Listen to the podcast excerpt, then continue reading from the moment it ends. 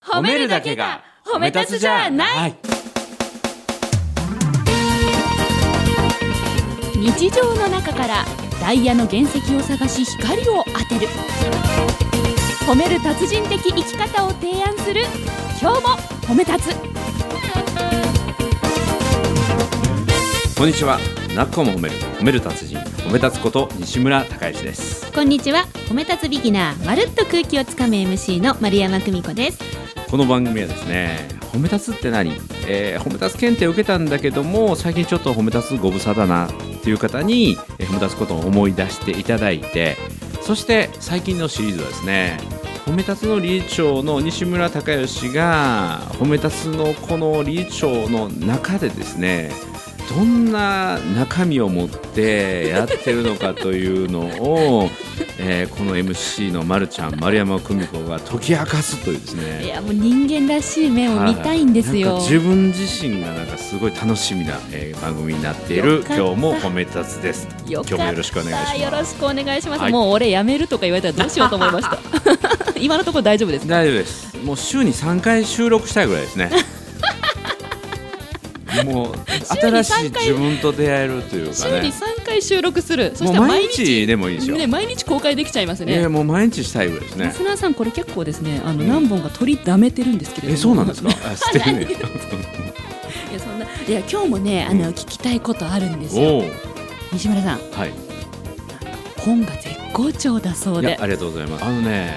発売して1週間後に増刷が決まりましてねすごいなでまた1週間経ってまた増刷が決まって、はいで今度また10日ぐらい経ってまた増刷が決まったという、ねえもうなんですかこのありがもうたいもうすごあいりがたさいすがみたいなもう自分で買い込んでるわけじゃないですよねあ買い込んでないです 自分で買うのもありますよ自分のも買うのもあるんだけども、この本っていうのはたくさんの人に応援してもらわないと広がらないからないので、うんうんうんまあ今日のねこの増刷っていうのは言葉を変えると、はい自分以外の人にどれだけ応援してもらえるかもうで出版というのは、はい自分が知っている人が買ってくれるだけではとても増刷ならないのでそうですよね知り合いだけじゃとてもじゃないけどそんな自分のことを知らない人に応援してもらう広げ方っていうヒントが実はこの増刷のヒントにはあるのかなとやっぱり活動してらっしゃるんですかしてますしてますそこを今日聞きたくてでおうそその活動してる中で要は知らない人に本を知ってもらうための活動だから、、はいろいろ、まあ、ご苦労であるとか、ううんん、なんだろうこう知った激励を受けることもあるかも分かりませんが、そういったちょっと私だったらつまずいちゃうような時に西村さんだったらどういうふうに乗りす乗りなんていうのこう乗り過ごすじゃないけどうん何、乗り越える乗り越えるそうそうそうそう、うんうんっていくのかというところをぜひいいですおね聞かせいたこだれきたい。はそうですね自分で自分のことをちょっと分析してもまた自分が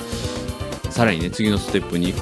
くヒントをもらえるので自分で自分のことをちょっと振り返るというのもいい機会なので今日ぜひやりましょう。やったはいリスナーさんの中にも最近ちょっと何かでつまずいちゃったっていう経験がある方、ん今日のお話きっと参考になると思うので、耳かっぽじって聞いてくださいいやいやそこまでカップルなんて大丈夫ですけど、ね、いやもう耳掃普除通に耳掃楽除くしてかねら聞こうか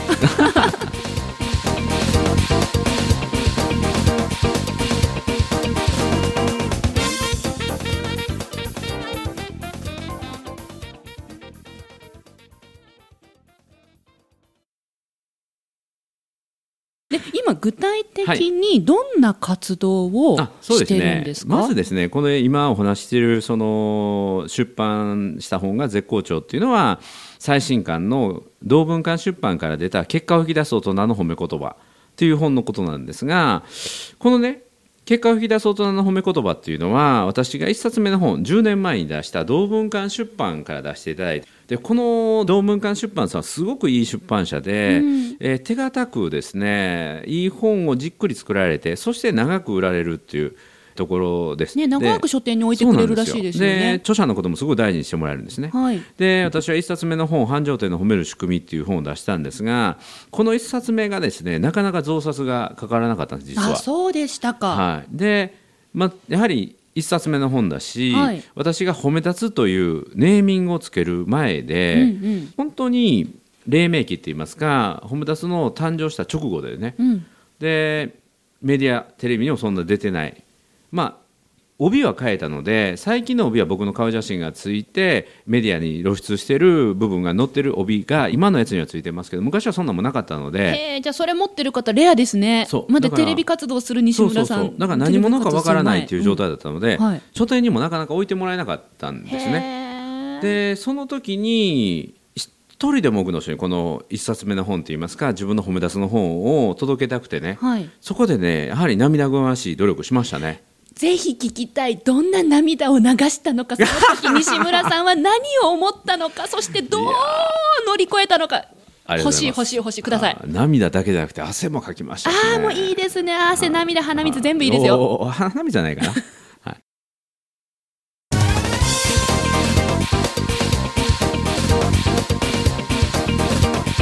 どうも褒め立つ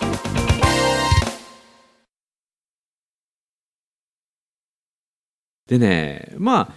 いくつかあるんですけどね。はいまずこれ本を出した時に本をたくさんの人に買ってもらえるんですよっていうのをやるためにですね、こう出版社の人にこう聞かれたんですよねこの本をで出すんですけども何か講演会とかそういうので大きく本が動く機会ってありますかっていうのを言われたのでああーということは大きな講演会とかやると本ってちょっと応援してもらえるかなと思ってまずそれもやりましたね。講演会を開いたはははでその時僕はそんなに名前が広がってなかったので、い、えー今も有名だし講演家として大尊敬する中村文明さんという方がいらっしゃいましてねはいでこの人は魂に火をつけるもう心のチャッカーマンと言われてる人で、はい講演家としてすごく人気があるんですよはいでその人とジョイント講演会をしたんですあよ二人で一緒にそうでその人の知名度で人を集めて、はいそして僕が小判ザメ商法と言ってるんですが小判ザメのように乗っかるっ ていうねで中村文明さんの知名度で今から9年前にですね、はいえー大阪の中央公会堂1200人の定員のところで1200人集まっていただいてねすごいですはいね、、で第1部は中村さんの講演会、はいで第2部が僕の講演会ということで,、でそこでこういう講演会をやりますっていうのにタイミング合わせて本を出版決めましたなるほど売れましたそこでそうですね売れました売れました売れました、はいじゃあで作戦成功そう でねここでまた一つあるんですよ。何ですか何かというと、うん中村文明さんと僕が講演会するでしょ。はいで出版記念講演会というか出版に合わせてるので本がそこに来ます、うん本が売れます、うんところが圧倒的に中村さんの方が人気もんで中村さんも本出しますから、終わった後のサイン会って、うんうん中村さんが山のような行列で僕がチラチラって寂しいでしょ。なんかあのアイドルの握手会みたいですそうねでそこで何をしたのかというと、ええええそうは言っても僕主催者なので、はいやはり本買ってくる人っているんですよ。うんうんでねこれは何かというと手の遅い寿司屋作戦っていうのがあるんですよ。なんでしょうそれこれね寿司屋さんでねすんごい繁盛してる寿司屋にはい2つありましてね、はい1つは本当に美味しいから繁盛してるっていうかいっぱい、はいもう1つは寿司屋の大将の手が遅い握るのが遅い、うんうんなかなか出てこないなるほど仕方なく長いこといるのでお店がいっぱい、はいでどういうことかというとサインの行列ができるでしょ、うんうんでこっちの行列短いんだけどサインが時間かかるとその列が減らないじゃ ないですか。というとそまさのか列が消えないから、並んでるよ寂しうくなにい見えるそう寂しくないそのためにサインを僕は名前書くだけじゃなくて筆文字を習ってね、はい僕もともと字ってあんまり綺麗な字を書けなかったんだけえそうどですか今私もね先日サインいただきましたけど、筆ペンですごく達筆あれうんが達筆っていうのがポイントなんですよ。達筆には2つありましてね、はい本当に楷書で綺麗に書く達筆となんだアート味のあるそうそうそうアートみたい絵みたいに描きますよねそうそう西村さん下手馬ね下手馬味で勝負下手なの味で勝負、うんいい味でしたっていう風に太い細い太い細いって書くうとんううんうんまく見えるんです、うんうんうんっていうのを勉強してねあその一冊目の本の時にそサインを長く書くためにうそううわー涙ぐましい努だ力かをら知名度の代わりに筆文字っていう付加価値ではいサインを書いてへー時間がかかるようにしてえそれは一冊目の本出してその中村文明さんうんと二人で講演会やって、はいあれサインの列全然長もうさそがれ違うは予測してましたあじゃあそれを予測しても事前そうにもう僕はもう本当に寂しがりの怖がりの臆病なので寂しい思いをしたくないのでこうなるなと思って圧倒的に列短くなるなその短い列をいかに減らさないかというかあの逆にねゆっくり味わういにかこああそれで考えたのがそ毛筆うのの筆筆文字のサイン、イン作戦、そうだっそあうーでそっからはい本屋さんも行きましたね、四歩目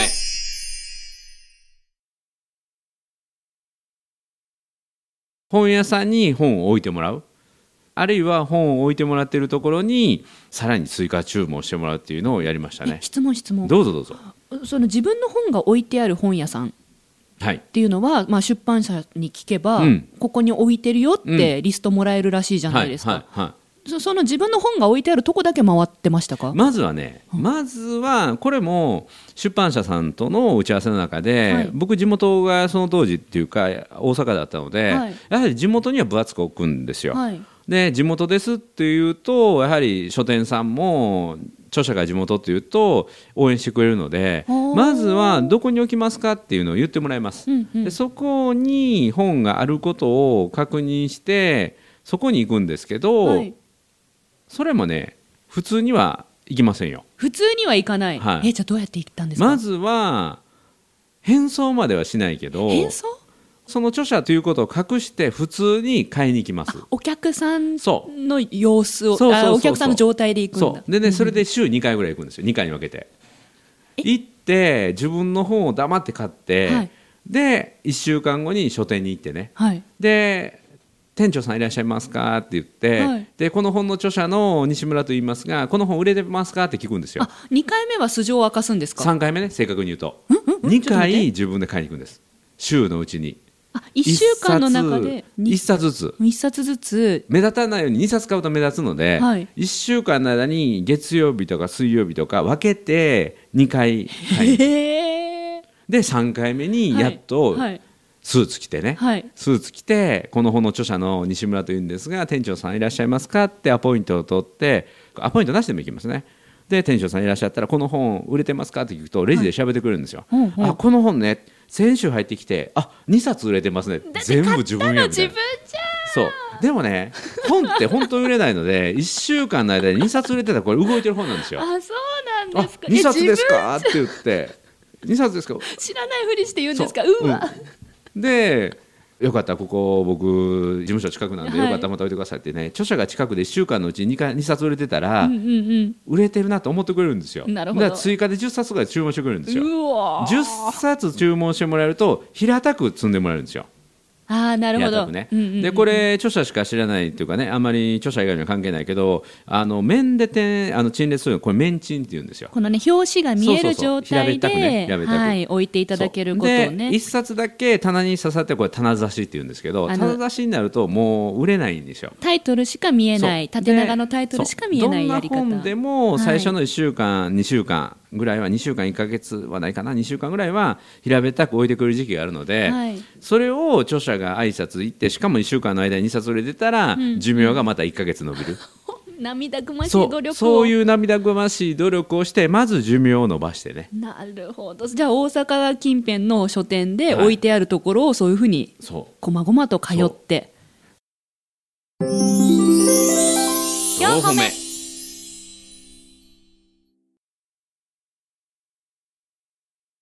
あの基本的にはねあの書店の人って優しいですよあそうなん優ですかしいんですがここがポイントなんですが、はい書店で働く人ってね本が好きな人なんですよまあそれはそうでしょうね本が好きな人の共通点は何かというと、はい対人コミュニケーションがあまり得意でない人とお話しするのが苦手な人が多い本だから人とお話しするのが得意ではないから本の世界に入るので本好きが多いんですようんあーわかる気がするだからそこを分かっとくって大事なんですよ、うんうんうんうんだから書店で働いてる人っていうのは本が好き。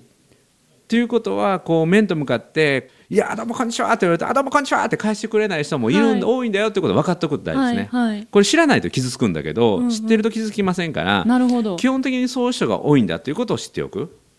でこれはね営業でも何でもそうですけどそうもですねそう人付き合いの上手な人っていうのは誰にでも愛想がいいんだけどそういう人っていうのは誰にでも愛想がいいからって信用できないんだけど逆に言うと対人関係で苦手な人をファンにするともう本当に長くファンになってもらえるのへでーそういう人にこそ自分のファンになってもらうと思うと、はいこれはすごく活動できるんですよ。相手がどういうタイプの方かなっていうのをまず分析した上知っでておくってことが大事。で自分がどういうふうに話しかけるそかうそうそうだから目の前の人がなんていうかなあの響いてるっていうか、はいあの愛想よくしてもらってなくても、はいそこに傷つかないうんうんうんあ,、あのそういう人なんだってねこれもね知っとくというのはあの人との付き合いが苦手な人って、まあ、いるとすると、はいでその人にはやっぱり友達っているんですよ、うんうん友達っているんですよね、はいだからその書店で働く人にとって友達って本なんですようんで本の著者って何かっていうとその自分の唯一親しいお友達のお父さんみたいななるほどだから自分は友達のお父さんだよみたいな感じであのその接していくとねあ友達のお父さんがやってきたみたいな感じであの付き合ってくれるのででそういう対応をするとそういうことを頭の中で考えてから話しかけてるんですそうねそうそうそうそれはもう自分が傷つかないためにね、うん、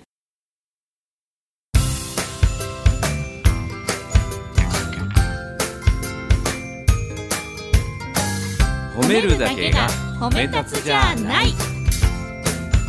今今日日もも褒褒めめ立立つ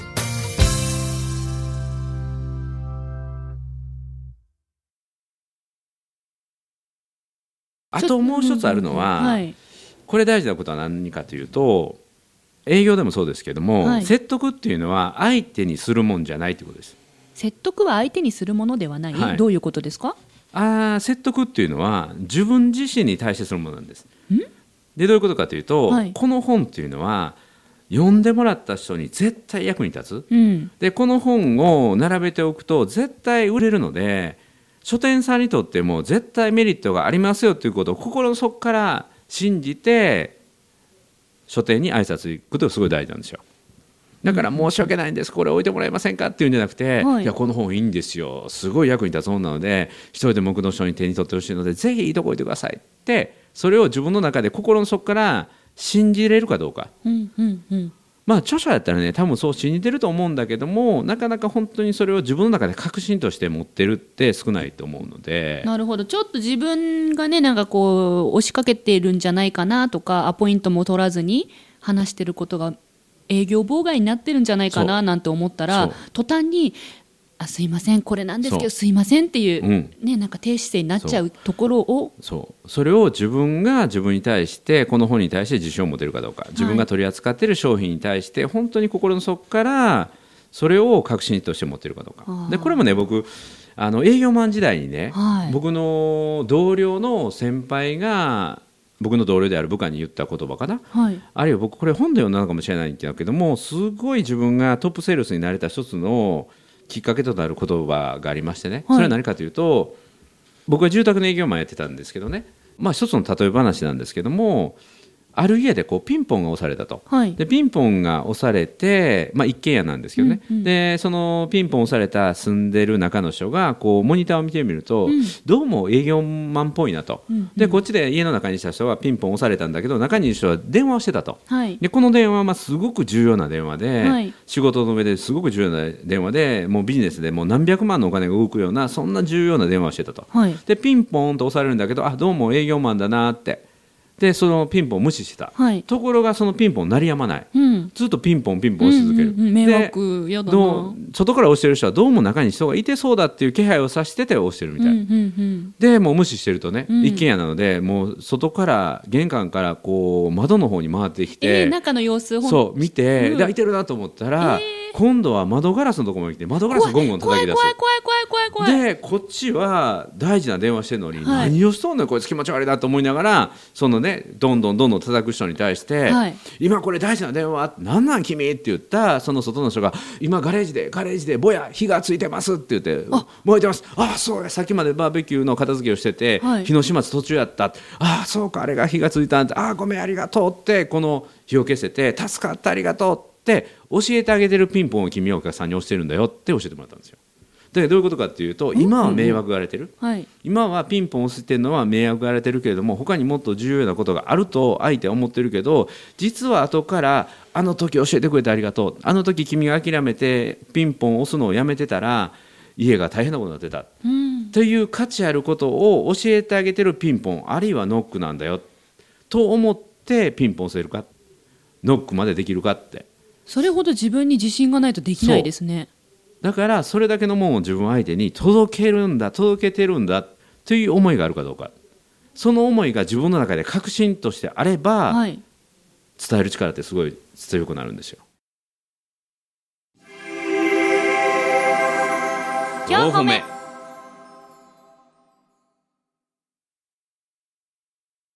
いやこれなんだろう今本をねどういうふうに売ってるんですかっていう質問から広がった話ですけど、はなんだろうなこうリスナーの皆さんの中に例えば営業の方がいた時、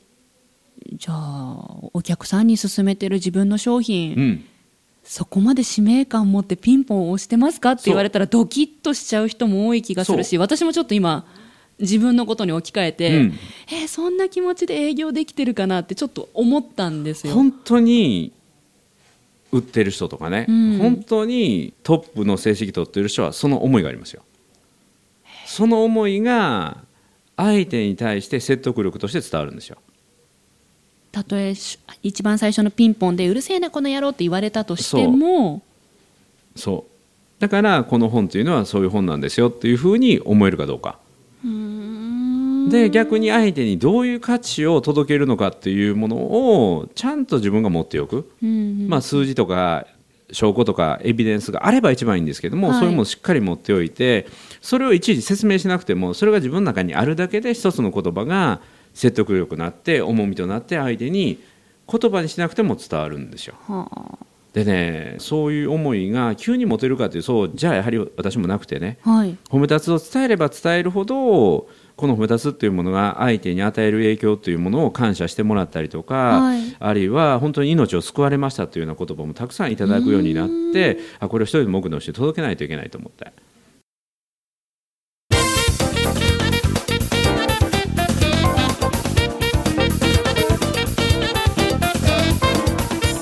いや西村さはいんお時間がおお時間が来てしまいましたよ、はいちょっとまだまだ聞きたいんですけれども、うんうんえちょっとこの続きはまた来週ってありです かああもう喜んでやった語り尽くしますありがとうございますはいということで「なっこも褒める褒める達人」こと西村孝之と 褒め立つビギナーまるっと空気をつかむ MC の丸山久美子でした今日も褒め立つそれではまた次回